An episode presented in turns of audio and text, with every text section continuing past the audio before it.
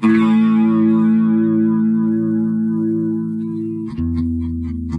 we do on the daily basis to have success in our sport sets you up so well for what you're going to be doing in the real world. But just the the pursuit of success in our sport does so much for success in the real world. I feel like if you can train as hard as we do for a 10K, say, and then go out there and just squeeze every bit of yourself out of yourself for 25 laps and mentally stay engaged that whole way and talk yourself through all the tough points of the race. I mean, you can do anything. Like, you know, I, I, have like yard projects that are just daunting sometimes. And I'm like, oh, I've got this, you know, and it's all because of my running background. So I feel like, you know, just the what we do as runners um, goes a long way. Hey,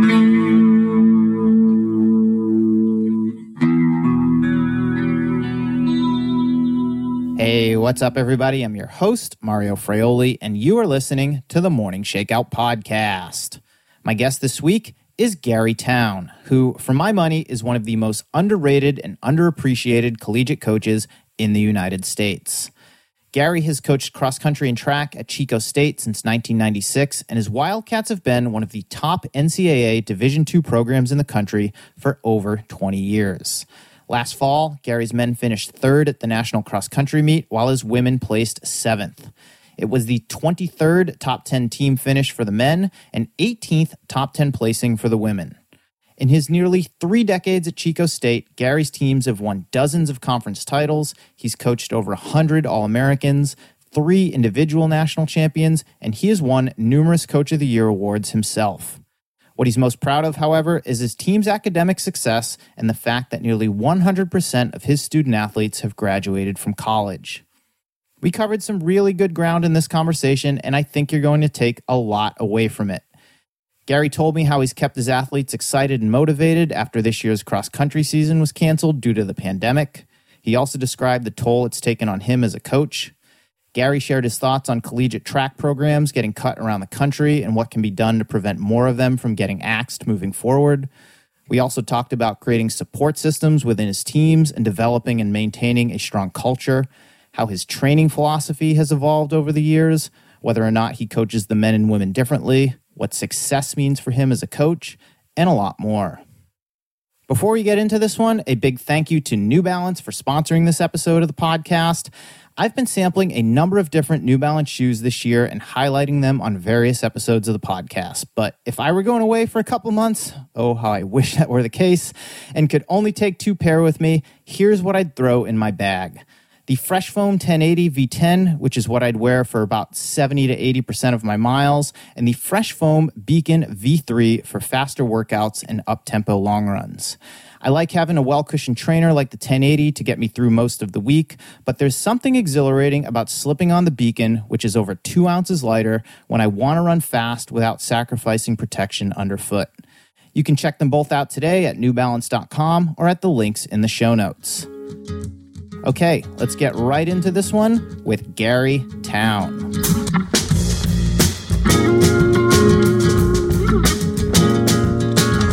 All right, Gary Towne, I have had my ass handed to me by a number of your runners over the years, and it's been a while, but it still stings. I am very excited to welcome you to the Morning Shakeout podcast.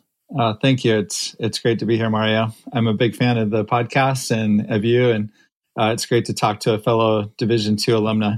Yeah, well, I, I, appreciate that. For those listening to this who don't know, you are the head cross country coach at Chico State here in California. You also coach the distance runners on the track team. We're having this conversation in late September. Typically, we would be like right at the beginning of racing season right now, but because of COVID 19, we are not. So I'd like to start by having you talk me through these past few months and just where you're at with everything right now, given that there's no season happening.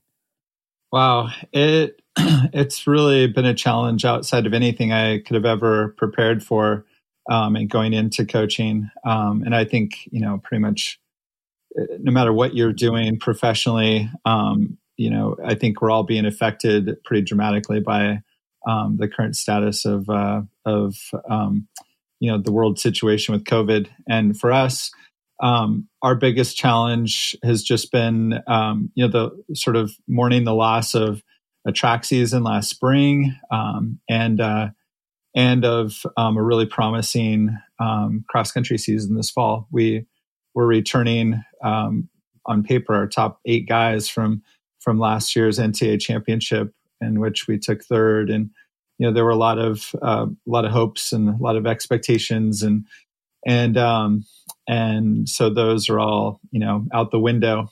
And so um, it's just been a, a, a big challenge. Um, it's been um, a challenge in a number of ways. Um, you know just sort of uh, dealing with that loss. Um, but then at the same time trying to stay positive and focused on the future even though we don't really know what the future looks like exactly and mm-hmm. when when that start date will be um, with competition. So.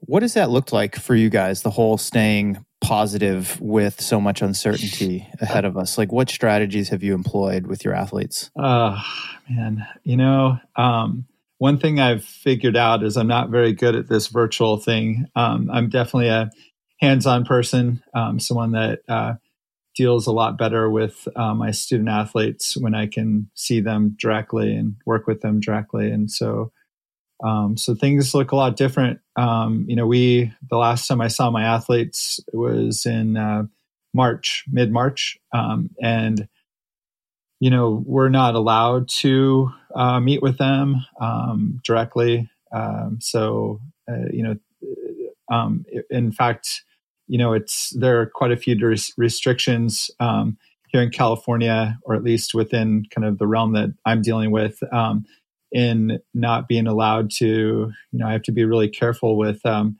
I, I, can't tell them that they have to be running X amount of miles this week or doing whatever workouts. Um, uh, I can only sort of help guide them if they um, wish to be, and um, and um, so it's it's a real it, you know it's a it's a, a tricky spot to be in. Um, I've just tried my hardest to be encouraging, to remind them of the importance of not taking steps backward.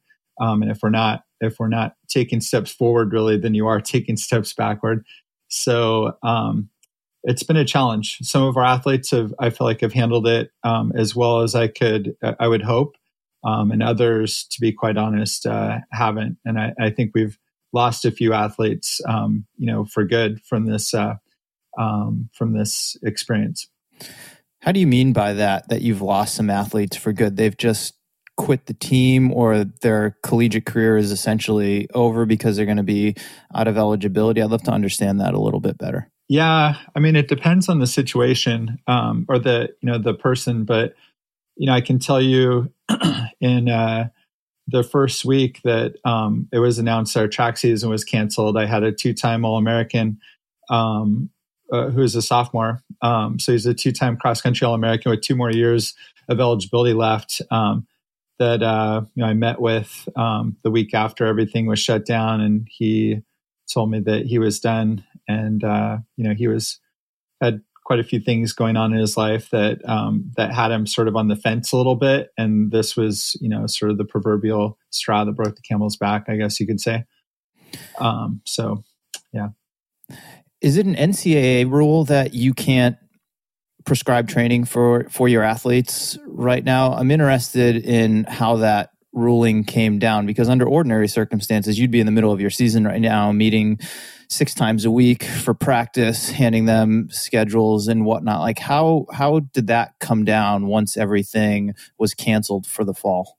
Yeah, I think it depends really. From my understanding, it seems that things depend a lot on um, what state you're in because every state has their own guidelines and uh, um, and then it, it's even broken down into what county you're in and um, some of the counties in california like ourselves right now are in the the lowest category as far as um, you know we've got the worst numbers um, per capita in our population, which um, which creates a bigger challenge with uh, with the possibility of you know being able to um, to do more with the student athletes directly. Um, but I, I know other coaches. You know, I mean, if you look across the landscape of the NCAA right now, you know there are competitions going on in some mm-hmm. states, um, whereas in California there's no competition, um, and uh, and I think you know um, there are probably a lot of other a lot of other programs that are in a, the same situation that we are in California. So I think it's probably more regionally based as far as just how restrictive these uh, these measures are.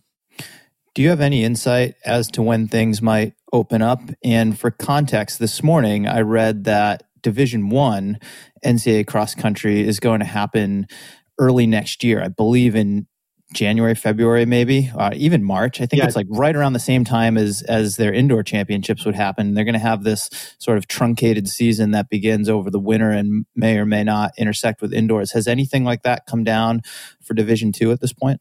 No, yeah. So um, division one thing our athletic director has made clear to us is that Division One is on a different different landscape than we are. Um, I think, from my understanding, Division Two cross country for 2020 or this school year is is not happening mm-hmm. um, unless it's like a conference type, um, you know, uh, season. But there will be no NCAA championship this school year for cross country in Division Two. Um, but I, I, believe you're right with Division One. Um, I think that they they announced uh, maybe early March, like you said, around the time that they typically would have the indoor championships. So um, yeah, and and I really don't know, um, you know, what our timeline is going to look like. I think uh, from everything I've heard from our athletic director, it's uh, it's really kind of up in the air and probably dependent on just where the numbers are headed. You know, as we get further down the road here, um, statewide and and of course, like in our county. You've been coaching for a long time. This is very unprecedented in terms of things that you've had to deal with. What's been the mental and emotional toll it's taken on you these past six months? Man, that's that's tough to define. I, you know, um, I've never, I've never dealt with anything like this, um, and it's so unique. And I think it caught everybody off guard, really and so it's it's been a real challenge um, to be honest and I, I i think it's important for our coaches to be as positive and to and to um, you know to try to keep our athletes in a positive place which i really try my best to do. But we are human and um, and it is you know it's a uh, you know there's just so much going on right now in the united states and covid being one of them. Um, and so it's been difficult to uh, to stay positive. Um, and uh, to be honest, um, the thing that probably has kept my sanity in place is um, I haven't missed a day of uh, riding my bike since our last track meet. So I'm, yes, or this morning was my 201st uh, day in a, a row of uh, of getting a good ride in. And um, oftentimes, you know, just you know, with same with running, uh, that's the time of the day where you can kind of uh, flush all that negative energy out and just kind of like get back to you know a good good place again so I can totally relate to that. I had my own streak going where I'd run every day since the Olympic trials marathon when I returned home. And that was just snapped a week ago because the air quality here was so bad and I didn't have a way to safely get outside. But I totally understand just having that one thing that you do every day that just keeps you grounded and stable and helps you to work through everything else that you're dealing with. Yeah. And for us, man, that, um, you know, we're dealing with all the social things that are happening in the US right now and all the issues that we're, that we're dealing with and, um, and then COVID and then the fires. And so we're in our sixth week in a row right now of, uh, smoke, you know, um, affected, um, training. And, um, you know, I, there's a part of me that is almost thankful that we're not in a season because I don't know what we would be um, doing. I mean, we don't have access to treadmills because all the gyms are closed, including our campus. So, um, so you know, if the AQI is above 150, which it has been, I would say in 50% of the days in the past six weeks, um, we're uh, we'd be in an awful place. So it's just been you know insult to injury. How have you gotten out there yourself when the AQI has been that high? Um, if you follow me on Strava, you could you would see um, I've put some pretty unique selfies up. Um, I resorted to uh, riding with uh, this this big painter's mask that looks like uh, Darth Vader. Oh yeah, I've seen um, those. So I've um, thankfully I can pull that off on the bike with everything, and I had uh, ski goggles um, to keep the ash out of my eyes. Oh wow! and so I've been uh, just hammering away, like getting in some 40, 50 milers even um, with uh, with that stuff on. It's been an interesting uh, uh, mode of um, resistance training. So when I, when I take all that off and I, I get a clear day, I just I feel like I'm flying out there. I love it. I know that you've been riding a lot. Your background is in running. I do want to dig into that as this conversation goes on. But since we're here and since you just mentioned it, when did you shift your own personal interest more toward cycling than running? Or is it just the season that we're in right now? I'd love to learn a little bit more about that. Yeah. So I pursued running um, pretty consistently from uh, high school until I was about 40, 41, 42 um, basically until I got to the point where um, years of running with poor biomechanics and um, and years of putting in you know hundred mile type weeks um, and thirty something marathons. Um, you know, I just I think my body um, finally reached a point with running where where I just was running into a lot of issues. I think it really uh, the the underlying problem was like uh, glute issues, which I think is pretty common with uh, mm-hmm. aging mm-hmm. runners and posterior chain type stuff. And and so um, as I was I was competing, uh, I ran the U.S. Nationals a couple of times in cross country as a masters and had some good some races I'm really proud of. Um, uh, but then you know I just kept getting in, injured and and uh, and kept uh, when I'd be injured I'd hop on the bike and so it just sort of went from like biking maybe a quarter of the year to all of a sudden like this the injuries started taking over more um, with running and uh, and then the biking became more prominent. And then um, now ironically um, I've had a couple of really bad crashes on the bike. Um, most recently uh, about two years ago I was hit by a van head on and it just shattered my my pelvis. And um, and that um, has pretty much put an end to any any uh, any running now. So now, ironically, I'm stuck on the bike because of a, a really bad bike crash. So, um, but it's good. Like I'm uh, I'm just you know really honestly, I had a great um, experience. Uh, you know, I feel like I squeezed a lot out of myself in the sport of running. Learned a lot um, that I you know that I use to this day with uh, guiding my athletes. Um, and cycling is just a you know a nice pickup from that is it a competitive outlet for you at all or is it just something that you do for pure enjoyment and to maintain fitness and push yourself on your own accord? Man uh, it's definitely both. Um, i uh, um, you know when i was uh, in community college days um, i did a bike ride one time with some guys that were pretty good cyclists and i didn't really have much of a background at all and i had a pretty hoopty bike and um, and we hit some pretty big climbs up uh, outside of Redding. And I was able to like leave these guys behind on the climbs. And so I figured out pretty quickly that um, even though I'm 170 pound, 175 pound uh, athlete, I'm pretty good at climbing on the bike. And uh, probably more, in fact, I'm definitely more talented on the bike than I was as a runner. But so that kind of um, um, so I knew in the back of my mind, like, well, maybe once I'm done competing, running, uh, maybe I can kind of transition that to uh, to cycling. So just in the past uh, three years, I've um, gotten into some actual competitions and uh, have really enjoyed that. And uh, and now um, with competitions out the window, I've just been destroying all my Strava PRs. so as you've turned more of your own personal focus toward cycling and pushing yourself in different ways, have you learned anything from it or picked up on things that you can then turn around and apply to the athletes that you coach at Chico State?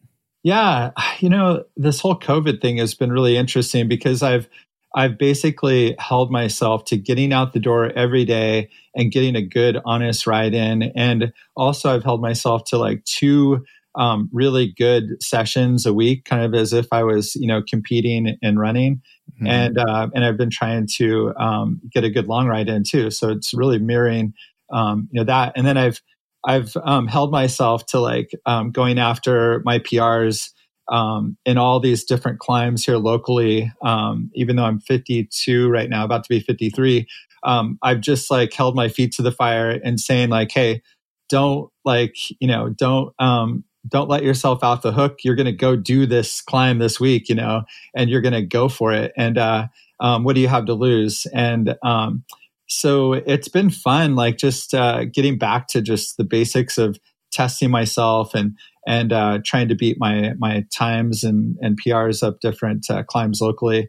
Um, and uh, so and it's kind of it's been interesting because I've been able to motivate motivate myself in a pretty unique way that I've been trying to in my conversations with my athletes. I've been trying to use that with them, like, hey, like you don't need an actual race to get out and test yourself. You just need to have your mind in a good place mm-hmm. um, and just go out and like no matter what how you think it's going to go, just give it a chance and go and test yourself. And uh, um, when I was 47 years old, um, I had this opportunity to run a mile on the track in um, San Francisco. And uh, I, the mile, I didn't break five minutes in the mile until I was a junior in college. And, uh, and so um, I've never been a good miler. And uh, so at 47, I was like, I had done some pretty good running and I had like this last gasp of like some good mileage and stuff. And my, my friend was putting the meet on. He's like, Hey, Gary, like you should run this mile.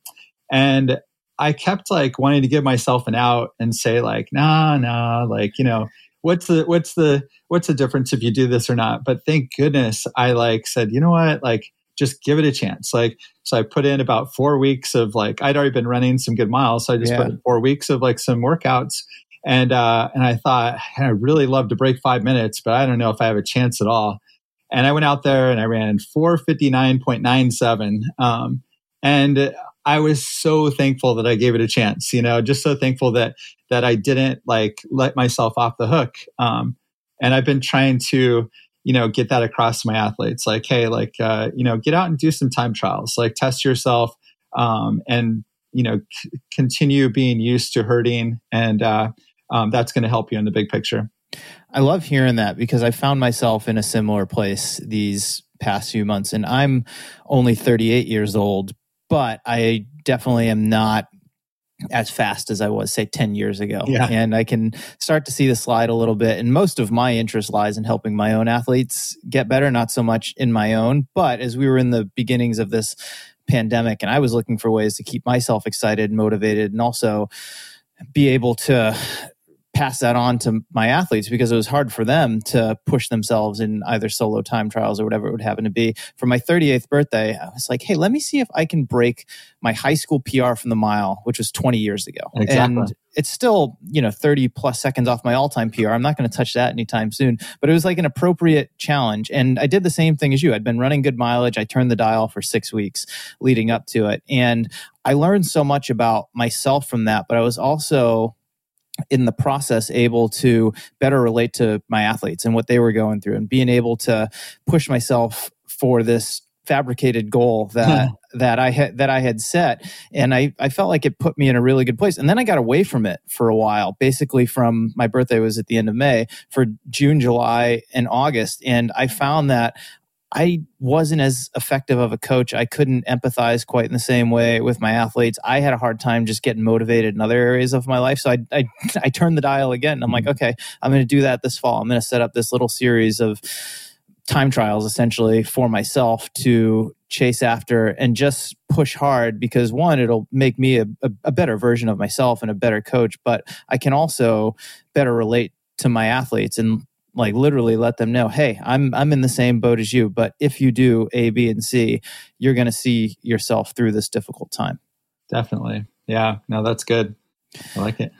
Last bit sort of on the here and now of what you're dealing with in terms of your own team and cross country we've seen a number of of D1 programs cut track and field during COVID. And even at some smaller schools, we've seen some athletic teams quietly go away. And maybe that's not necessarily going to be the case at Chico. I hope it's not the case at Chico. But for the sport and collegiate landscape as a whole, when you see that as a coach, does it worry you at all about what that means for the future of, say, track and field here in the US at the collegiate level? yeah. Um, yes, definitely. I, um, it's interesting. I, I just had um, brunch at a, a, close friend of mine's house. He's a big supporter of our program, and uh, he's in his 80s. Um, he ran at University of Michigan back in, I believe, the 50s. Um, and uh, he, we were having a good discussion on the state of the sport, and and he expressed his concern about how um, COVID is affecting programs, and mentioned a track and field article, track and field news article um, uh, that was, you know, that was talking about that. And I literally rode home. I, I, rode out to visit him. He lives about 15 miles from my house. So I rode out there and mm-hmm. I rode home with that track and field news in my, in my pocket of uh, my jersey. And I read the article after, and this was before the um, William and Mary and before the Minnesota decisions were made. Um, and uh, yeah, the article is pretty foretelling and it's, it is scary. And, uh, um, you know, I'm, I think as much as anything, I'm, I'm a, huge fan of the sport. Um, and um, so I'm certainly not, you know, just happy that that we're in a pretty good place, or I feel like we're on stable ground. I I am concerned with the future of our sport and other programs. Um, and uh, and yeah, this is worrisome, and the trend, especially you know the those big programs, um, just um, it's it's uh, they get so top heavy, I believe, in some of the marquee sports that um, it becomes easier to cut, you know, the Olympic mm-hmm. sports, and especially when you start seeing programs uh, like that that are that are lost. So. Um, for us personally, we're pretty. I'm pretty fortunate. Um, you know, knock on wood. Uh, here at Chico State, we've got really good leadership. Um, the president of our school is one of my former professors in the kinesiology department here at Chico State. So she's a, a former um, student athlete herself, and uh, um, and our athletic director has just been uh, incredibly um, supportive. And um, I I just um, I'm thankful uh, to be where we are, even though you know our even though we're we're not able to do much you know together like other mm-hmm. places can. I am I am really grateful to have a job and to feel like our our program is uh, you know is is in a good spot. Do you think, and this is purely your opinion, there's anything that can be done aside from signing these petitions to save programs moving forward? Man, you know, that's a good question. Um, I I think that all coaches can probably do a better job of maybe creating um, you know, like I guess uh, I think the better support system that you have um, within your program, then the harder it is to cut. Um, and I know our program would be very hard to cut because we have an incredible support system around us. Um, and you know, part of that is um, has been uh, sort of developing that through the years. Um, I've done weekly emails um, to all of our alumni that I have email addresses for um, all of the former athletes that I've, coached, all the their parents, like uh, all our administrators on our campus, um, our top administrators, they're all on my email list, and so um, so I feel like uh, that's really helped to bring you know more support from different angles. Um, I've received emails back through the years directly from our the president of our campus, um, you know, to my write ups, you know, post race write ups, saying, "Hey, man."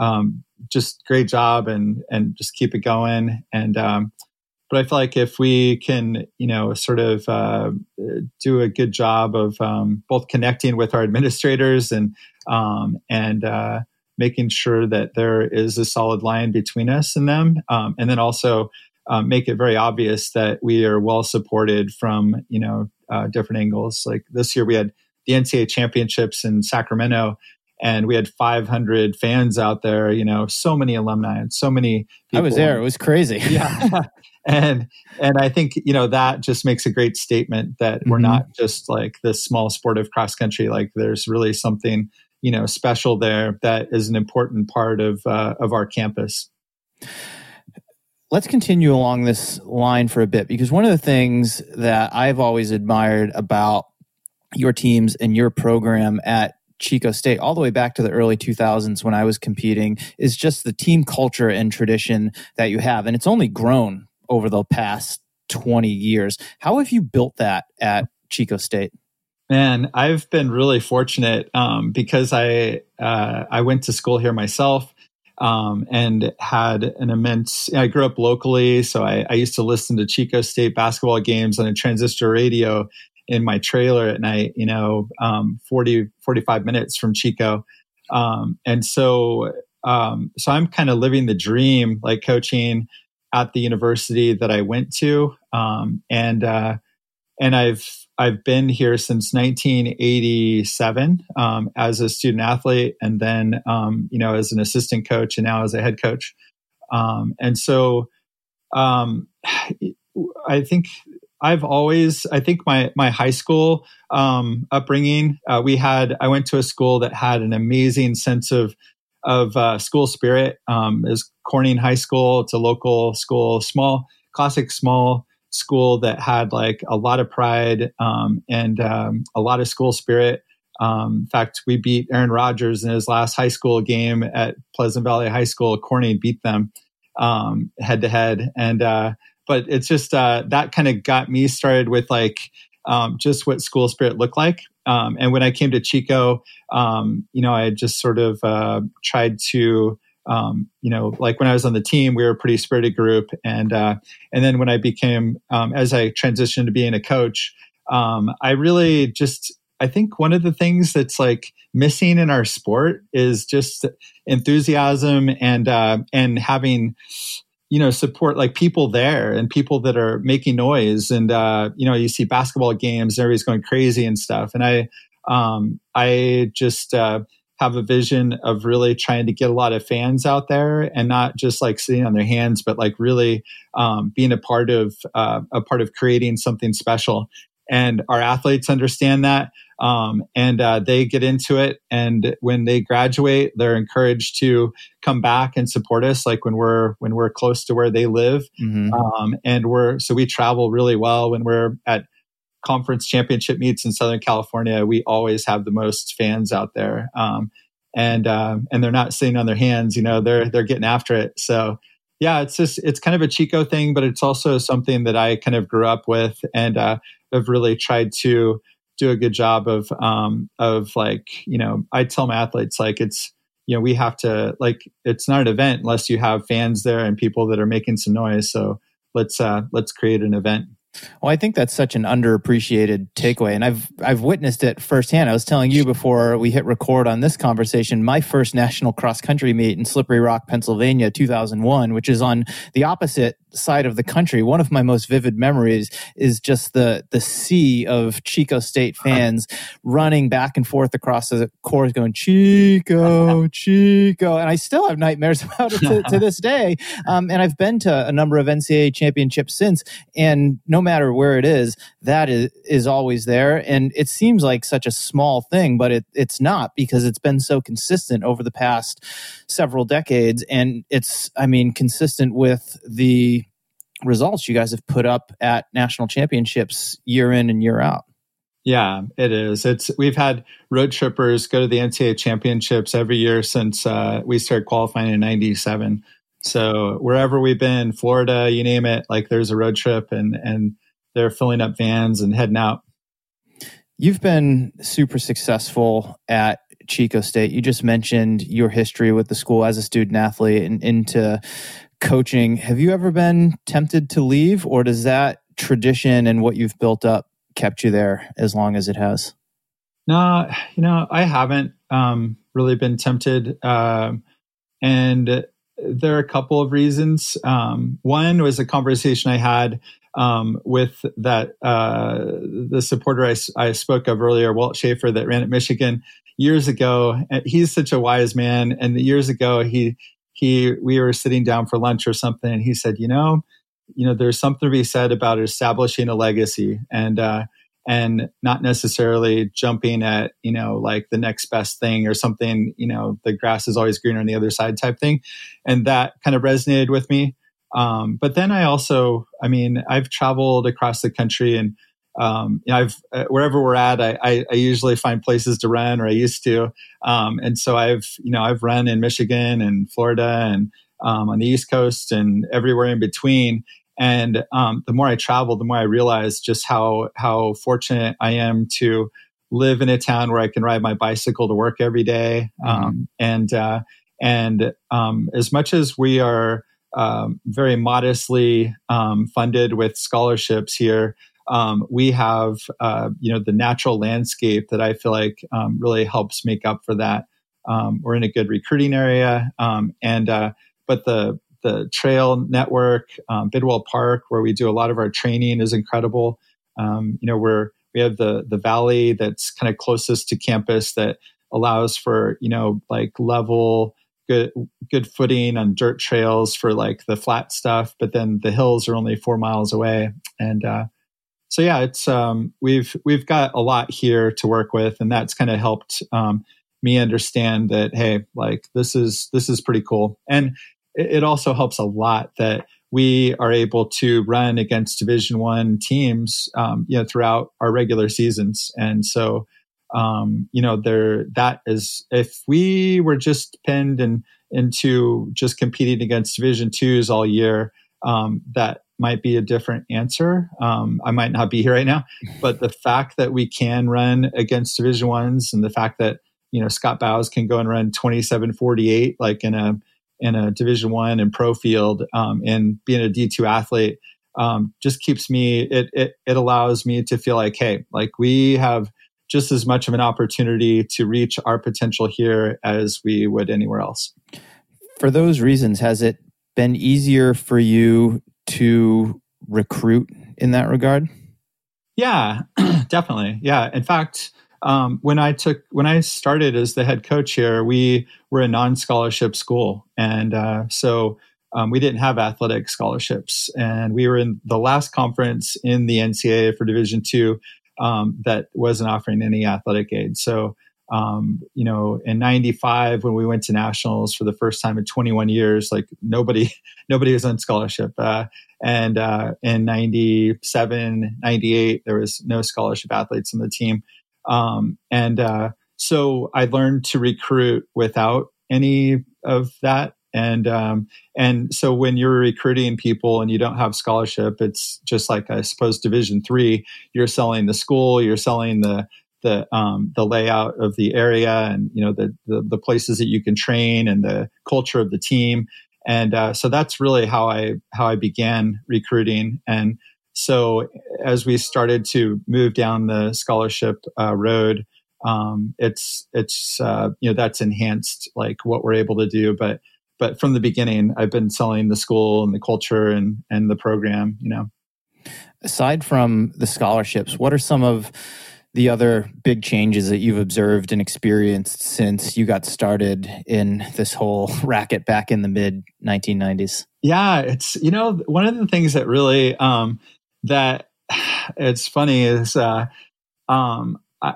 I, it's let's see when I first was starting um, in the my my first year as head coach was 96 and I would say between like 96 and the year 2000 2001 I was really trying to um, hammer out like uh, what our training really needed to look like. And, you know, I was doing a lot of reading, a lot of research, and studying all kinds of different coaches um, that were out there um, and what they're doing. And, um, and we really got like a, a solid foundation of like, uh, this is what we're going to do. And we we're implementing it. And as we did, and as we had some pretty good athletes here, we really started to have consistent success at the national level. And um, and I, you know, after like about 10 years of that, I mean, it, I felt like honestly, we'd go to the national championships and I felt like we were one of maybe five programs out there that were, that were training like we were. Um, and then in the last 10 years, I feel like, you know, um, 80% of the NCAA is basically doing the same stuff now um, because there's so much shared information as the internet has really become sure you know more uh, you know prominent and like uh, training is is just is so much more it's just so much more accessible um, you know your athletes are on strava and so it's so easy for coaches to see what other other coaches and other programs are doing. Um, and so now i feel like oh boy um, you know the the bar is raised. You have all these young coaches that are that are that are coming in and they you know they have a good sense of what you need to be doing to have success. And so you really have to like work hard and fine tune the little things um, you know on top of the training uh, or maybe as a part of the training to uh, to continue to have the you know those top four or five performances at NCAAs Well, since we're here and since everyone's sharing this stuff anyway, what are those things that you felt like you were doing for long enough that you could consistently be competitive at the national level that now everyone else seems to have caught on to that has led to even more success for more programs? Yeah, you know, it's funny because um, when when I when I took over uh, like we weren't even doing a weekly long run. Um, in fact, I was in the early part of COVID. I was looking back at my running logs from um, I don't know when I was the assistant coach, and I was doing a lot of running with the team, and and I was like, holy cow! Like I I never did long runs. Like um, you know, we had on a Sunday we'd go out and run like an eight mile run. We'd run it kind of hard, but man, that wasn't a long run. And so one of the first things we did was really kind of get a good long run in place um, weekly and um, and then just running consistent mileage like um, for us like i try to get across to my athletes that um, that like there are three things that are just as equal to one another um, with our training one is our weekly volume per week like you know just getting the volumes in and being consistent with that um, the long run is uh, is one of the three things that we really um, you know we'd really try to be consistent with um, and then workouts. Um, and I think uh, oftentimes um, I think it's easy to for athletes, young athletes especially, to feel like the workouts um, provide you know eighty percent of the success that you have is because are based off of like just how good your workouts are. Um, but really, uh, your your workouts aren't going to be worth that much, you know, if you're not if you don't have the glue to hold hold the workouts together and uh, and to really hold the racing together. So um, so yeah, I think you know we we uh, years ago I got my hands on um, uh, Jerry Schumacher's uh, um, training from Wisconsin. Uh, there was a local athlete that uh, that went to Wisconsin from Redding, and one of our athletes back in the late '90s um, was friends with him, and he got a he got a hold of. Uh, of Tim Nelson's training log from the, his freshman year there, and and they were doing a pretty consistent like long long tempo, you know, like a mm-hmm. marathon pace or maybe 20 mile pace, like 10 mile tempo. Um, and, uh, and that was something we started to integrate into, um, into, you know, our routine, um, you know, on occasion. And, um, yeah, so there are just some different things like that that, uh, you know, I felt like, you know, when you put them all together,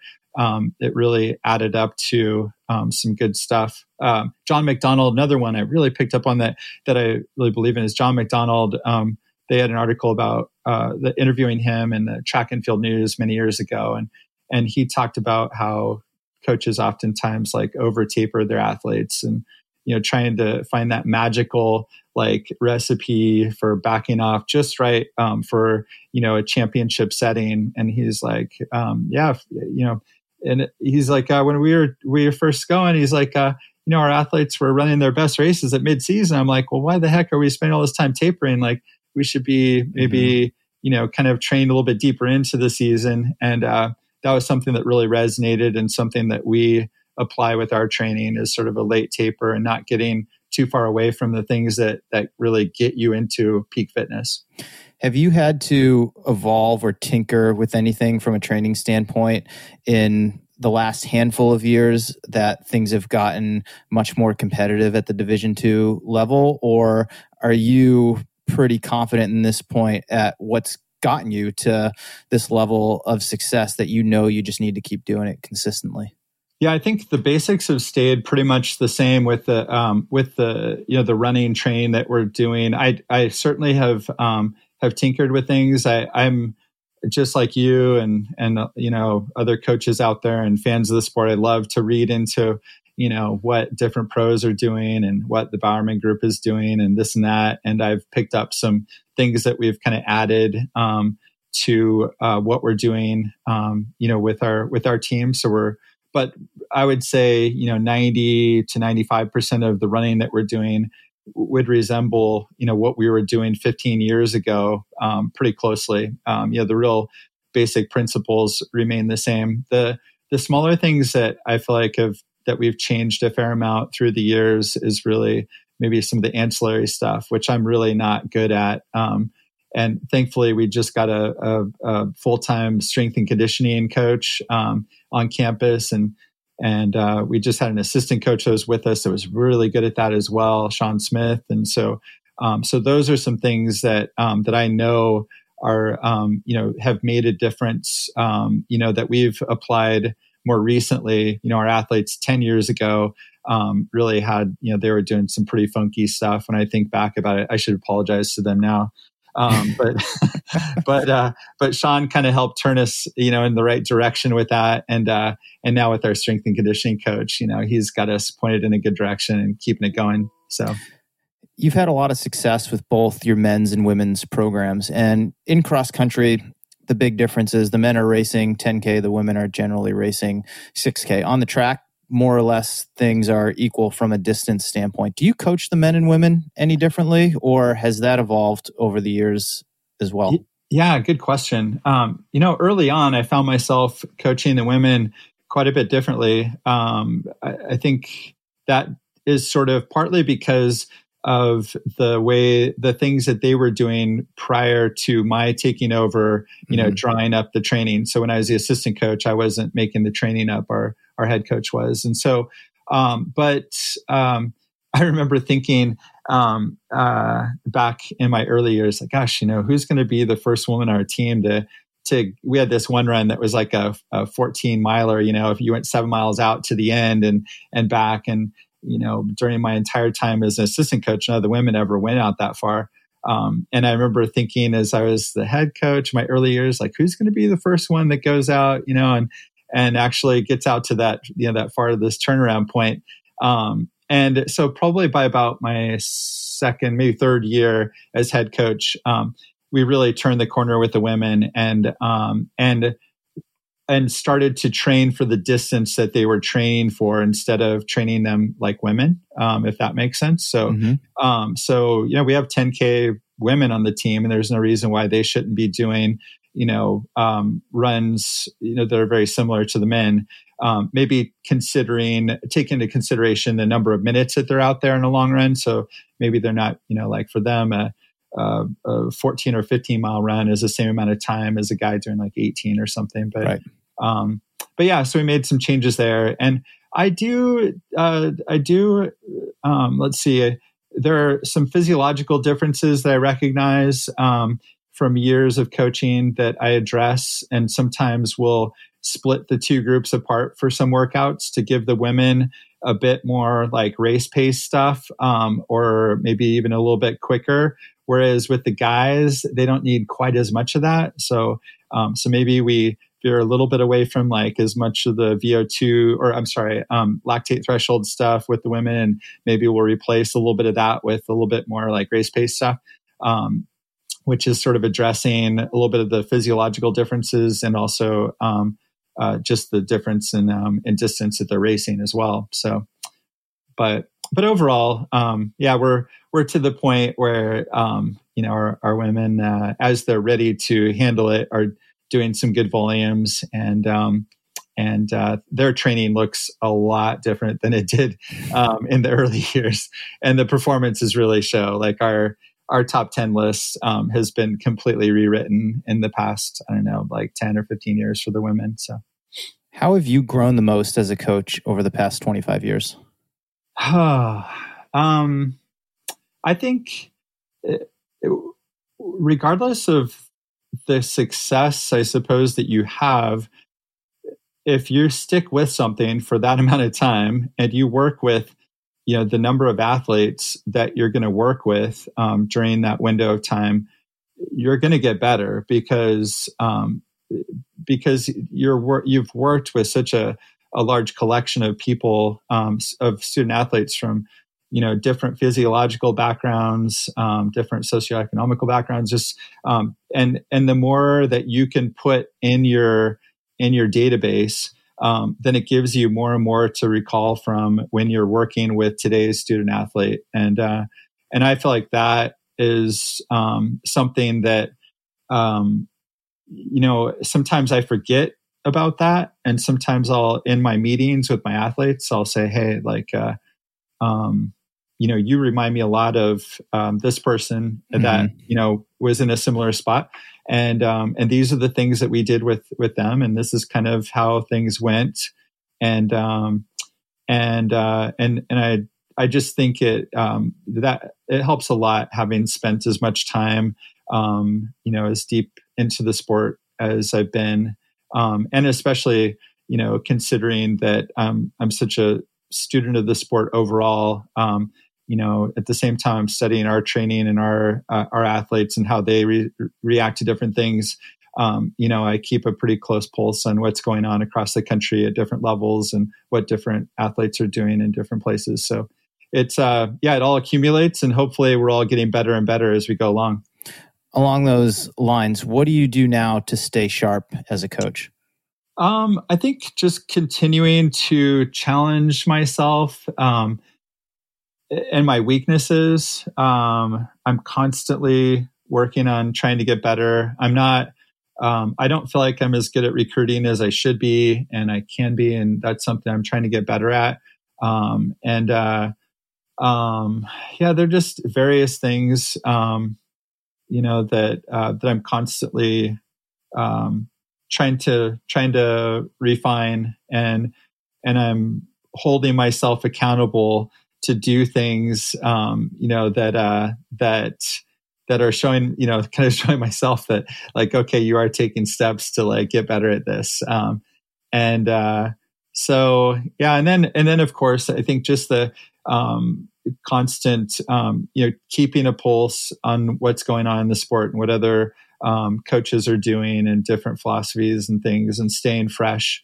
Um, podcasts, man, I you know this this COVID um, situation.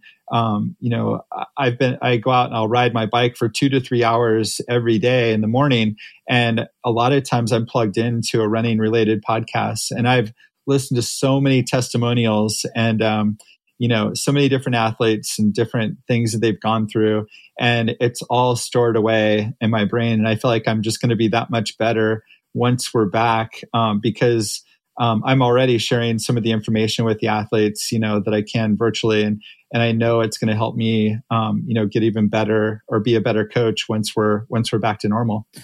Is any of that information that you're absorbing like revelatory to you, or is it more reinforcing things that you've already learned and implemented, but sometimes might second guess? Uh, I guess. Um, so I don't know. Some you know, it's such a variety of things. It might be just uh, injury prevention type stuff, you know, mm-hmm. that like um, that I'll hear, um, you know, enough uh, athletes from you know different backgrounds that uh, that have dealt with very similar, you know, things. Um, you know, lots of testimonials of like college women um, for instance, that um, that you know were in a tough spot in college and and now that they're a pro um, you know they're really opening up about those things and kind of what led them there and some of those testimonials um, are you know things that i'm kind of really um, uh, have already started helping me with just um, become better at addressing mm-hmm. things like in a forward way with our uh, in a proactive way with our our student athletes you know when i'm when i'm talking with them on the phone or things like that who have been some of your coaching mentors and influences along the way? Um, yeah. So I've had like as far as coaching, like coaches that I've had directly over me. Um, um, I my I feel like my high school I had a high school running coach Bruce Cole who's no longer with us. Uh, he was a guy that really helped me develop a love for the sport. Um, he took me to some. I, I grew up very poor, and I had no support from the family as far as like, or very little support um, with running. And he recognized that, um, and he, in looking back on it, he did a great job of uh, of um, kind of trying to give me some opportunities to. Um, embrace the sport at a different level, um, recognizing that a lot of the kids on the team didn't didn't really like it at the same level that I did. And um, and even though he wasn't uh, very well versed on like the physiology behind um, running, uh, he did a lot for me. And and minus that, you know, I I probably wouldn't be here right now. Um, I had a great like wrestling coach in high school that was like the ultimate motivator. um, Mr. Minto. That was uh, um, was a guy that probably really kind of ignited my school spirit and like the pride in like the program that you were a part of. And um, he was a guy that made like you know the third string 95 pounder um, you know feel like they were just like the mvp of the team um, and that was me. I was a 97 pound freshman you know that was uh, just getting pummeled out there. Um, but the things that he taught me were really um, you know valuable to this day. Um, and my community college coaches were uh, the guys that like really encouraged me to consider um, teaching and coaching, um, you know, as a profession. Uh, they saw something that that that led them to think that this would be, you know, something I should do, and uh, encouraged me to get a master's degree, which really opened the door for what I'm what I'm doing now. If you had to put a number on it, how much of your job is addressing the psychological side of things with athletes versus the physiological side of things? Ooh, yeah. Um, that's hard to say. I mean, they're both. One thing I've really learned is that when it comes down to it, um, you know, results at the championships, especially um, the psychological side of it, is uh, is uh, just as important as any amount of training and and the and all the physiological stuff that you've you've you know taught them and and all the work they put in. So to unlock that, you really have to be um, in a good place upstairs, and I've learned that along the way. Can't say that I've learn the exact uh, you know i haven't uh, perfected um, all the right things to say um, but i'm that's another you know like work in progress but yeah they're equally important that's for sure and uh, um, yeah it's uh, it's just another another angle. Being a being a good coach as you know there are just so many different variables and facets and um, i think i feel like uh, um, I am not like exceptional at any of them. I just sort of have found a way to be um, pretty solid at most of them. And that's kind of led me to where I'm at, I feel like, as a coach. And I love that you're in your early 50s and you're still hungry to learn and still curious to figure things out. If you had to give your 25 year old self some coaching advice looking back, what would that be? Uh, yeah, I had a lot to learn back then. I was a little bit, um, I don't know, I was pretty naive, and uh, um, I, I think I was kind of a product of, um, I don't know, I I just had a lot of growing up to do really back then. I don't think that um, I, I, wasn't as professional as I could have been and should have been um, back then.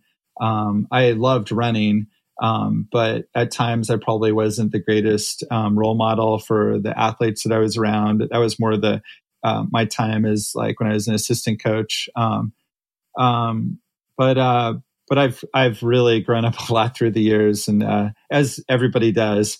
Um, and uh, yeah, I I think as far as like a love of running, it's always been there at a pretty high level, and um, and also as a a desire to um, to be a good coach and to be a successful coach. That's definitely you know um, something that uh, that I've that I've that I've always had, and I I really I think I got the head coaching job here. I don't know. I think I was in my mid to late 20s, probably late 20s, and it it was such a dream come true that I just um, I just couldn't let that opportunity go to waste. I knew that I had to maximize it, and that's pretty much what I've tried to do from day one. Let's dig into your love of running. What was your introduction to the sport? Um, it's funny. I was thinking about that the other day. Um, I I got into. I, I, had a friend that ran in the eighth grade. He w- he was doing some uh, age group um, track meets, like jun- local junior Olympic stuff, and he was just a friend that um, his parents took me out, and I you know taught me how to water ski and just someone that I hung out with and did some different stuff with. And it just happened that he was doing some running and that's kind of how I got started. And, um, and then, um, yeah, then I, I have like these memories. Um, well, you know, once I started to identify myself as a runner, I thought of myself as a runner, even though thinking back on it, I wasn't doing a ton of running my freshman year of high school. Um, we only had a cross country team at my high school one year as my sophomore year. Um, the other years we didn't have a team, um, but I um, I have memories of watching the New York City Marathon on a black and white TV in our little trailer that we lived in. Um, you know, the little uh, rabbit ear antennas, um, and watching Alberto Salazar, you know, run through um, like New York City that year where he like they came out of the dust and he came out in the front, and I mean, I was just going crazy, and uh, um, and I uh, have memories of Joan Benoit winning the Olympics in '84, um, and I I think pretty early on, I saw myself as being kind of an aspiring marathon runner. Um, and so, um, you know, the first time that I met Alberto Salazar and I met Joan Benoit, like at a Boston Marathon Expo, um, you know, I was like the ultimate fanboy. You know, in the candy store. I, oh yeah, I've got pictures with them. Um, it was it was incredible. I yeah, so I, I just uh, I grew up like you know the first thing I wanted to do when I graduated from college was to qualify for the Boston Marathon and go run Boston, and that's pretty much what I did. Um, I ran a marathon when I was a senior in high school, um, and uh, it, it, was a four-hour marathon. I think I might have one of the largest spreads between my my slowest marathon, 407, and my fastest was 229. So that's a good spread. A, it was a good spread, yeah. um, but it's great. I can really, you know, I, I I'm a four hour marathoner, so I can kind of uh, I know what that's like, and um, so I can pretty much relate with anybody out there. Did you know in high school that it was something, meaning being a runner, that you wanted to continue doing after you graduated? Did you? I mean, you mentioned community college. I assume you ran at a, at a smaller school before you ended up at Chico.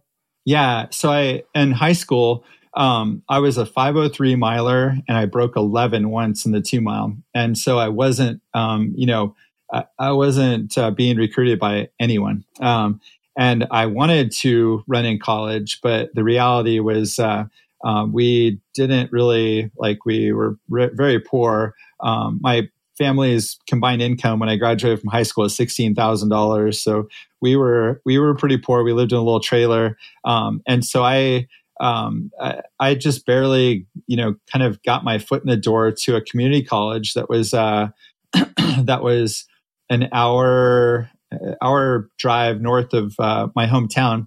And my first year, I took the bus every day uh, uh up to school and back, and I had no plans of running um, on the team, but I was still running um, on my own. I'm not even sure what I was training for. I was just running and one day, um, I finished a run, uh, I was heading to the locker room at the community college, and the cross country coach um, kind of pulled me. He said, "Hey, wait, um, what's your name?" And uh, and uh, he he said, "Well, why aren't you on the team?" And I said, "Well, um, I'm not very good." and and he said, "Well, well, uh, you know, you got you need to come out." And so, thank God, um, you know, for Gary Lewis is his name.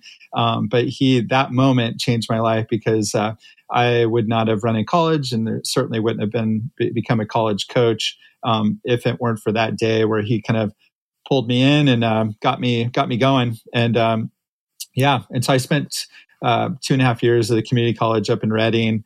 Um, not running exceptionally fast. I was like a mid 17 5K guy up there, and um, but I my love for the sport grew, and every summer I'd run a marathon, like the San Francisco Marathon. Um, and uh, yeah, and I just got just good enough to like make the Chico State team um, because we weren't very good back then. Um, and uh, that was just a dream come true to be able to you know run here. So kind of went from like no intention of college running, like didn't you know I wasn't really um, in my mind good enough to do it, to um, to running in college and uh, yeah, just kind of my love for the sport grew and grew as uh, as I went along. In those early days, what was it that you loved about it? Was it the competitive aspect of it? Was it the opportunity to push yourself? Was it the camaraderie of being around other runners? I'd love to understand that a little bit more. Yeah, I think all of the above. I I loved competing. I loved testing myself.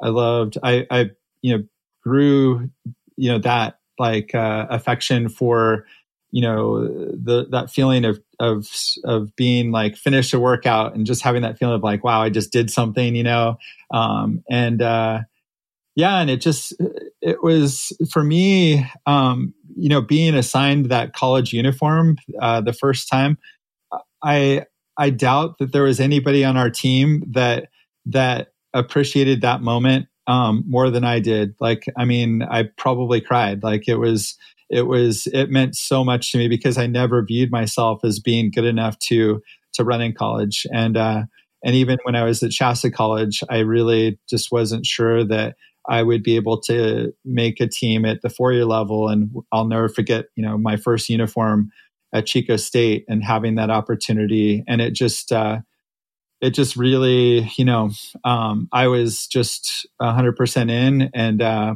and it was a dream come true. And uh, yeah, is that the experience that you want your own athletes at Chico State now to have to some degree? Yes, I mean, ideally, that's really what you want. Um, of course, you know we're dealing with a lot of you know different athletes as far as you know they're coming from mm-hmm. a much different background um, in most cases um, but there are some, Tim Tollefson being one, that you know Tim was uh, Tim Tollefson was a, a, young man that came in with very modest um, running, you know, PRs at a high school, and and um, I know that he was just very very grateful for the opportunity, you know, to prove himself here and to to run in college, and um, and we've had others like him, and they they took complete you know advantage of that, maximized you know their their time. Um, but you always have some that I think take it for granted, you know, because they're talented and um, it's just what they were good at, and um, they don't they don't really you know get it, or maybe they don't develop that that real passion that we were fortunate to you know to to have and carry.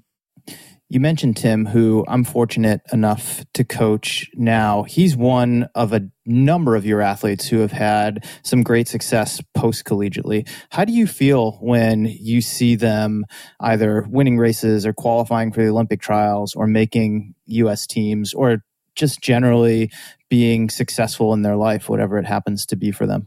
Man, I I feel like a proud parent, honestly. It's it's so rewarding seeing the things that that Tim has done and so many others. Um, it's I I um, I I mean you know you can't help but think back about their first years with us and um, and just the journey um, and you know oftentimes uh, you know I always have discussions with them about the potential for running beyond uh, Chico State um, and I try to be you know I try to give them optimism that there's more out there and um, and hope that they'll you know continue to enjoy the sport at least at some level. Um, and uh, but man there have been a number of them that have done things beyond their time here that just leave me scratching my head. And i feel like i have a pretty open mind as to you know what people can mm-hmm. do. Um, but the, you know, Tim, you know, podiuming at on the podium at UTMB and doing the things that he's done, and um, Anthony Costales, you know, running mm-hmm. two thirteen twice in the marathon, um, and Aaliyah Gray broke thirty two minutes in the ten k on the track, you know, after her time with us, and there, I think in the past several Olympic trials, we've had at least like seven athletes or alumni that have qualified, um, and uh, yeah, in fact, I've I went to Houston to watch the trials when Tim and Lindsay both ran, and a couple others. Uh, and I went down to LA and sweated it out on the the, the side of the oh, course. Oh, brutal, yeah. Yeah, down there. I felt really bad not making it this year to Atlanta because we did have a good a good uh, turnout of uh, alumni that were running there as well. But yeah, I have I have incredible pride. Um, I am not a I'm not a parent um, uh, myself, but I feel like these are my kids, you know, off and um, out in the real world um, and chasing their dreams and and doing some things that are just uh, really really special. And uh, I'm very proud. Along those lines, what does success mean for you as a coach when you start working with an athlete as a freshman coming into Chico? I think success is very um, you know it's it, it's it's just really dependent on the athlete that you have in front of you and um, so there's no clear definition of success really in my eyes it's success is sort of maximizing that person's potential um, you know during their time here um, given the circumstances that maybe they've had to deal with while they're here. Um, for some, maybe they've been, you know, they're very injury prone, um, and maybe they haven't been able to um, do the things that you felt like they could do um, had they been healthy all the way through.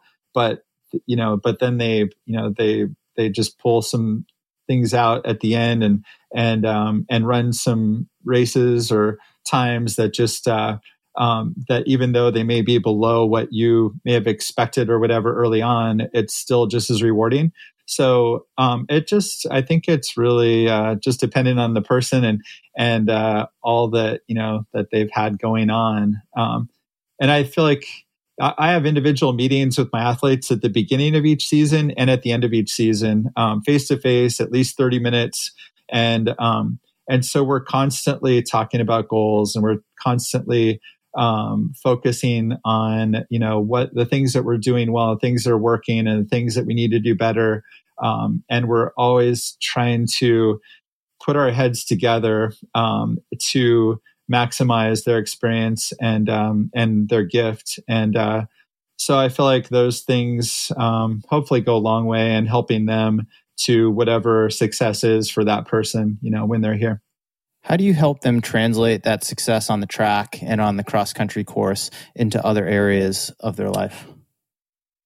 Yeah. Um, I think that's kind of a natural progression or, you know, it's an, what we do and, um, on the daily basis to have success in our sport sets you up so well for what you're going to be doing in the real world.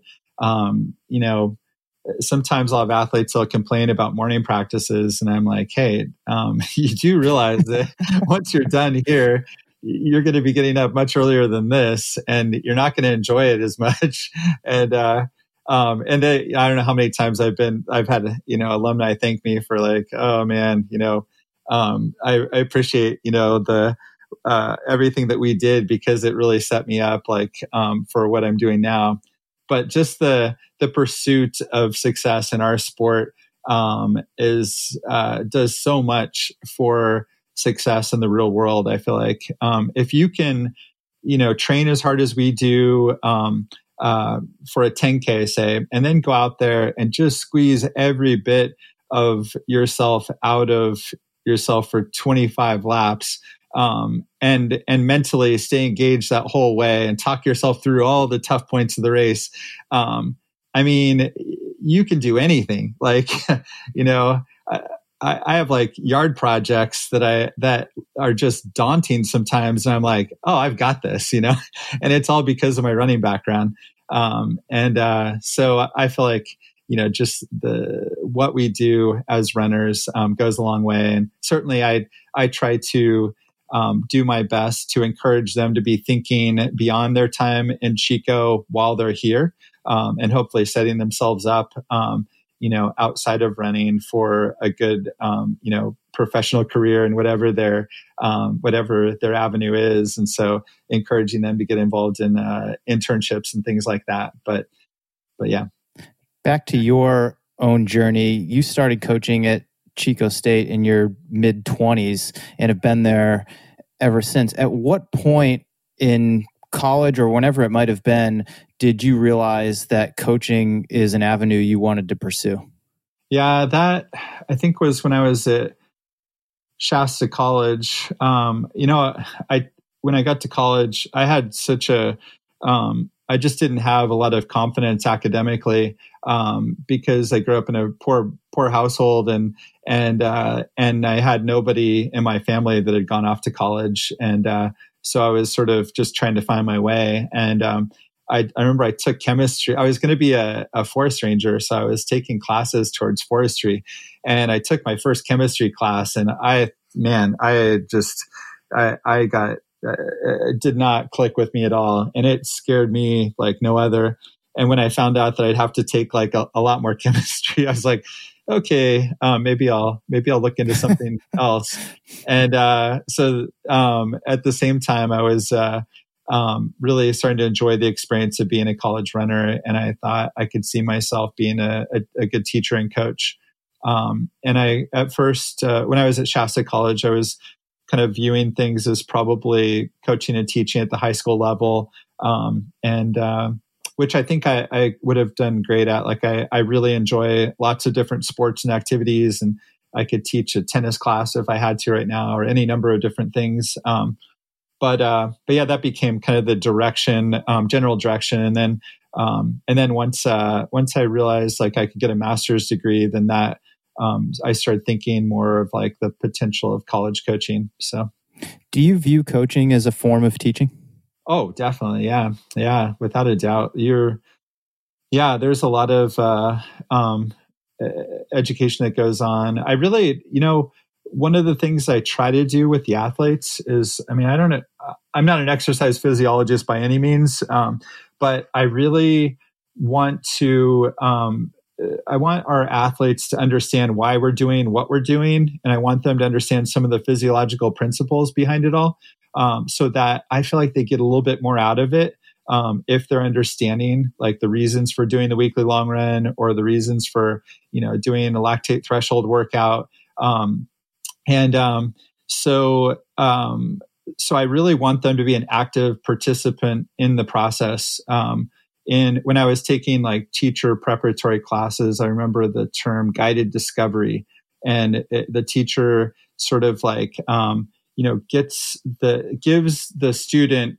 information and presents some stuff, but then they also want the the student to sort of sort of research things on their own to become better at like whatever that pursuit is, and that's something that um, that I've tried to um, to um, you know teach our athletes. And I, I part of that stems back to um, training myself for you know my um, you know once once I finished uh, college running um, you know I coached myself um, for many years. And uh, and so I learned a lot from that. And I um, and setting up you know my own training plans for myself really changed things around to where I started looking forward to workouts instead of dreading them like I did in college. And a lot of that was like I was doing workouts for the right reason. I was doing them because I knew I needed to do them and I knew why I was doing them. Um, and so I kind of want our athletes to be in that place where they're really understanding, um, you know, the basics of why we're doing the things that we're doing, and um, then hopefully you know it's uh, it's easier for them to grasp, and hopefully they're taking more out of the uh, the the process. Yeah, I think that's a great takeaway. In your early days as a coach, did you find it challenging to balance your own competitive pursuits with coaching the teams? Yeah, definitely. Um, I I think I you know in in hindsight, looking back, I feel like I did a pretty good job of um, of separating the two. I never did workout. I wasn't the coach to do workouts with the with the team, so there were plenty of workouts done on really tired legs. Um, you know, I'd see them through a, a, you know a session, and then I would just stay at like a hill or whatever, and then I'd do my workout after. Um, but uh, um, yeah, it was it was a challenge, uh, but um, but I was pretty careful not to allow it to uh, interfere with what um, you know with what they were were doing. And and our goals you know with the team i really didn't want to be that coach that was uh, um, you know more concerned with what i was doing than the athletes. Um, yeah. How much longer do you see yourself coaching and working with athletes? Is this a lifelong pursuit for you or do you think at some point there will be an end to it? No there'll there'll be an end. Um, in fact i'm i'm uh like i i really really love obviously what I do. Um, and, uh, but my plan is to, um, my plan, it's kind of funny, but my plan is to coach, um, between, um, United States Olympic, um, uh, um, hosting, uh, stints. So um, I got the job.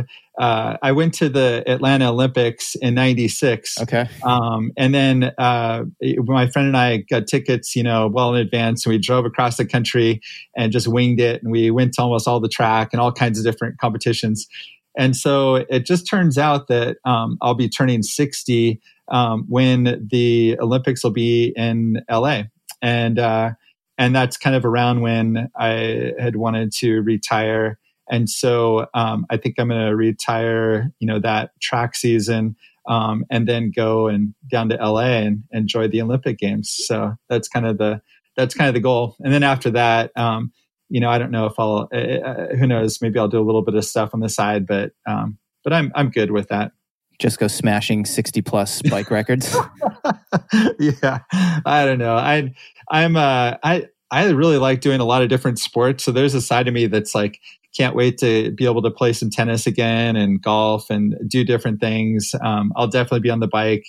Um, but uh, yeah, I'm I just I'm like a big kid. Um, I love to play. I always have, and so I there's a part of me that definitely looks forward to having the time of the day just to go and like and play and um, and uh, stay fit and and also travel. I have such an extended family now of alumni that live everywhere, and so my wife and I are looking forward to getting a sprinter van and just traveling around the U.S. and visiting uh, all of our kids. there you go. Sounds sounds like a good plan to me. A couple more things before we wrap up here, and to bring this back to coaching and the, the practice of it. There are a lot of high school and college coaches who listen to this podcast, and we've talked a bit about team culture and just how you've built that tradition at Chico, one thing I want to get into with you because it would be cross country season right now, and cross country is my favorite thing. And I always loved the team aspect of it in such an individual sport. And in cross country, you've got essentially you got five men or women who score you've got two you know who can who can displace but you got seven people who more or less line up for the important races at the end of the year but that's maybe only like a third of your team and I mean, how do you get everyone to go all in and be a part of something, even if they just know like they will never be in the top seven? Oh man, I love that question um, because I know from years of doing this that that is just um, uh, I we have had some incredible stories. Um, of and, and we so part of the reason why we have a pretty large roster um, and part of the re, re, part of the way that I've been able to justify that to my athletic director who thinks you know who used to think that I was absolutely nuts to have you know a 30 person roster for a team that scores five athletes. Um, but um, you know gosh we have had uh, I remember one year we had a guy that um, that was the 10th guy that came in that year um, in one recruiting class. He ran like 931 or 932 just the end of his senior year. And I told him like, Hey, if you run 930 that, you know, that, that would, that should do the trick. And so he emails me after his section meet. I'm just like, oh gosh, like, can we really 10 guys in one year? I mean, if you take in 10 guys a year, five years, I mean, that's 50 guys and that's not um, sustainable. Um, but that person went on to um, become the NCAA runner-up in the in the steeplechase, uh, our school record. He won our conference in cross country. He won the the steeple 5K double his senior year. Um, and we had a similar situation just a couple years ago with the guy, or two years ago, um, Jack Johnson, who didn't make our roster um, out of high school, and he um, ended up running 1406 or 1407 in the 5K for us um, and uh, you know was all American in track, and um, and there are plenty of others. Um, there are very similar stories, um, and so it's uh, and all of that is like a byproduct. I feel like of treating everybody as equal as you can from day one, and also really kind of ingraining to them like, hey, you might be you know here this year, but but hey, we had a guy you know, Pat Boyven, his freshman year, um, we redshirted him, and he was probably our 20th best guy on our team that year. And the next year at the NCAA championships as a redshirt freshman, he took 20th overall. And so you have to stick with it. You have to see the big picture. You have to be patient. Um, and those are all things that I really, really preach. And uh, and thankfully, I have a lot of tangible evidence of of people that um, you know that really literally started at the bottom and uh, and work their way up to being, you know, just incredible runners for us. I love that perspective. It reminds me of a conversation I had for this podcast with Coach Frank Gagliano, and he was coaching, I believe it was the farm team at the time, or maybe it was Oregon Track Club Elite. I can't remember, but he had X amount of roster spots mm-hmm. that Nike would fund for him. But he had like 30 guys at practice. And I think he said it was like Vin Lananna came by one day. Yeah. And he said, he, he's like, Gags, what, you know, you can't have all these people here. Like we we just don't have the funding for him. He's like, ah, quiet. It's the developmental squad. And I always I always love that. And that's how I've always thought about cross country teams is you can only have, you know, seven people on paper score, but everyone else contributes. And what I loved about my time at Stonehill, and you guys certainly embodied this at Chico, is seven of us would go to nationals or at least did my senior year, but the rest of the squad came too. And they felt like they were a part of it. And yeah. that's just one of my favorite memories from collegiate athletics. And it's honestly was one of the hardest things to leave behind after graduating. Oh yeah. I that's another thing is man, you sometimes it's easy to lose track of the value of every individual on your team. And uh, if I, you know, I have made some cuts through the years, um, and uh, um, because if I felt like a person wasn't running well and they were a negative um, person out there, they weren't being a positive contributor, then sometimes I've cut cut ties with them, um, and they had to earn their way back onto the team. Um, but but you know, sometimes I'll have guys that and women that never you know sort of make that uh, leap to becoming like a conference uh, player or a national player for you but man, some of the conversations that they have, like in supporting their teammates and organizing the nationals road trips and and just the things that you know you um, it's hard to define, um, but they just go so far in like helping that culture along and helping your team along that you know they literally are like just as valuable as your top runner because of the things that they put into your program. Yeah, even if they're not scoring, they're just contributing in different ways. Definitely, yeah, and that's that's something that that we uh, that we talk about at camp every year. Um, just being a being a, a strong link in the chain. Last question for you, and I know this is a challenge that a lot of high school and college and even post collegiate coaches can deal with. But how do you individualize things for an athlete when you're in a group setting, given that everyone has different training backgrounds, experiences, and those sort of things?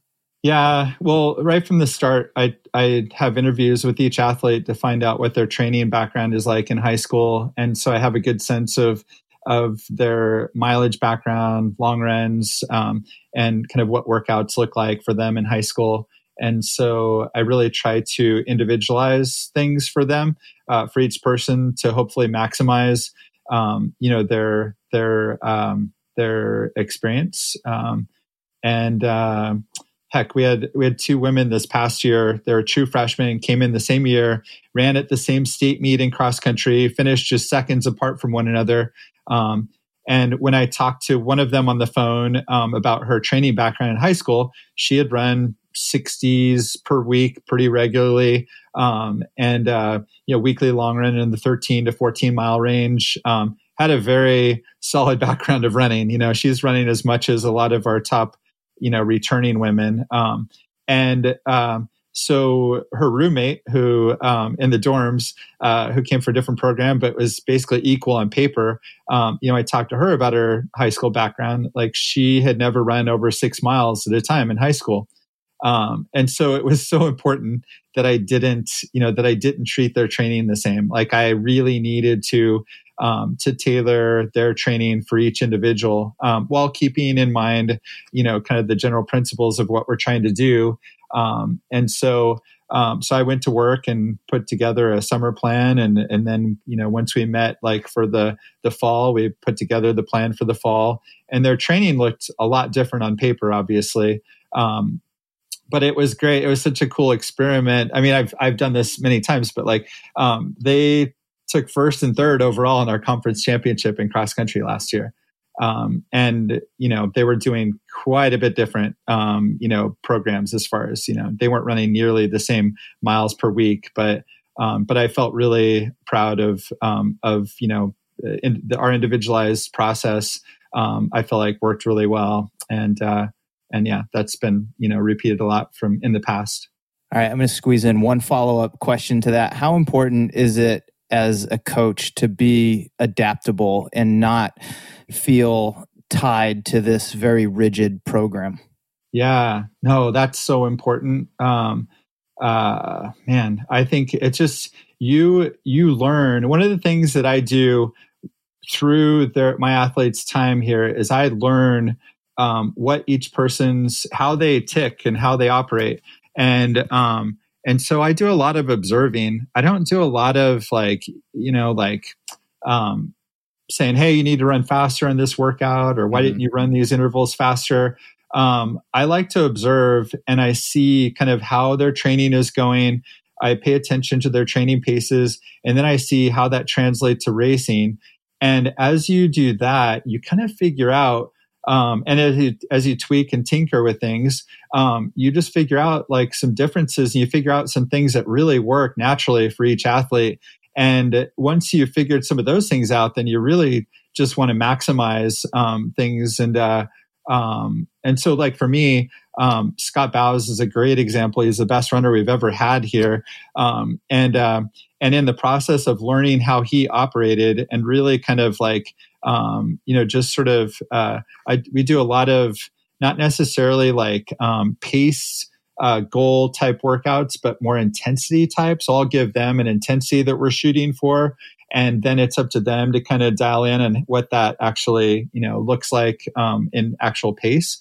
Um, and uh, with Scott, we just figured out through time here that that if we if we ran like the target paces for his level of fitness like his prs at the time um, if we did that very often like he wouldn't race well. But um, so i kind of we got in the habit of really kind of uh, um, you know one workout a week would look like you know a sub 28 minute 10k guy and the other workout would look just like you know the other 30 minute guys that we have on the team and on race day he would race and he would run really fast. And uh, but it just worked really well that way. And that's something that um, that we've done with you know i've done with a lot of the athletes is just sort of uh, um, is really kind of go roll with things and try not to get in the way and add you know advice and things here and there. Um, but uh, but oftentimes you know if you can do a good job of reading the differences between athletes um, you're going to get more out of them I love it. I think that's a great place to wrap up this conversation. Gary, I've really enjoyed this past almost hour and a half. I have an immense amount of respect for you and your program, and I can't thank you enough for coming on the Morning Shakeout podcast. Uh, thanks a lot for having me, Mario.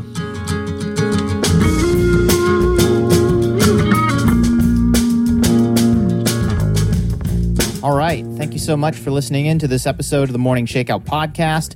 If you enjoyed it and want to support the show, Please tell a friend about it or throw up a post on Instagram, Twitter, or Facebook and encourage your friends and followers to listen and subscribe. Also, make sure that you tag the AM Shakeout in your post. You can also leave a rating and a review on Apple Podcasts or whatever platform you're listening to this on, which only takes a minute and it really means a lot to me. A big thank you to New Balance for sponsoring this episode of the podcast. I've been sampling a number of different New Balance shoes this year and highlighting them here but if I were going away for a couple months and could only take two pair with me, here's what I'd throw in my bag. The Fresh Foam 1080 V10, which is what I'd wear for about 70 to 80% of my miles, and the Fresh Foam Beacon V3 for faster workouts and up-tempo long runs. You can check them both out today at newbalance.com or at the links in the show notes. I'd like to give a shout out, as always, to my man John Summerford. He's the audio ninja for this show and makes every episode sound clear and amazing. Also, thank you to Jeffrey Stern for the social media assistance and Chris Douglas for handling sponsorship sales. Last two things before we wrap up. If you're digging the podcast, I think you will love the Morning Shakeout email newsletter. Every Tuesday morning, I give my take on what's happening in the world of running, along with a short collection of things that I've been thinking about, reading, and listening to. You can sign up to receive it at themorningshakeout.com slash subscribe. Finally, if you want to support the Morning Shakeout directly, you can become a member on Patreon at themorningshakeout.com slash support. I put out a separate weekly podcast on there called The Weekly Rundown, which I co host with my friend and colleague Billy Yang, and offer other exclusive perks and sneak peeks from time to time. Okay, that's it. I'm Mario Fraioli, and this has been another episode of the Morning Shakeout Podcast.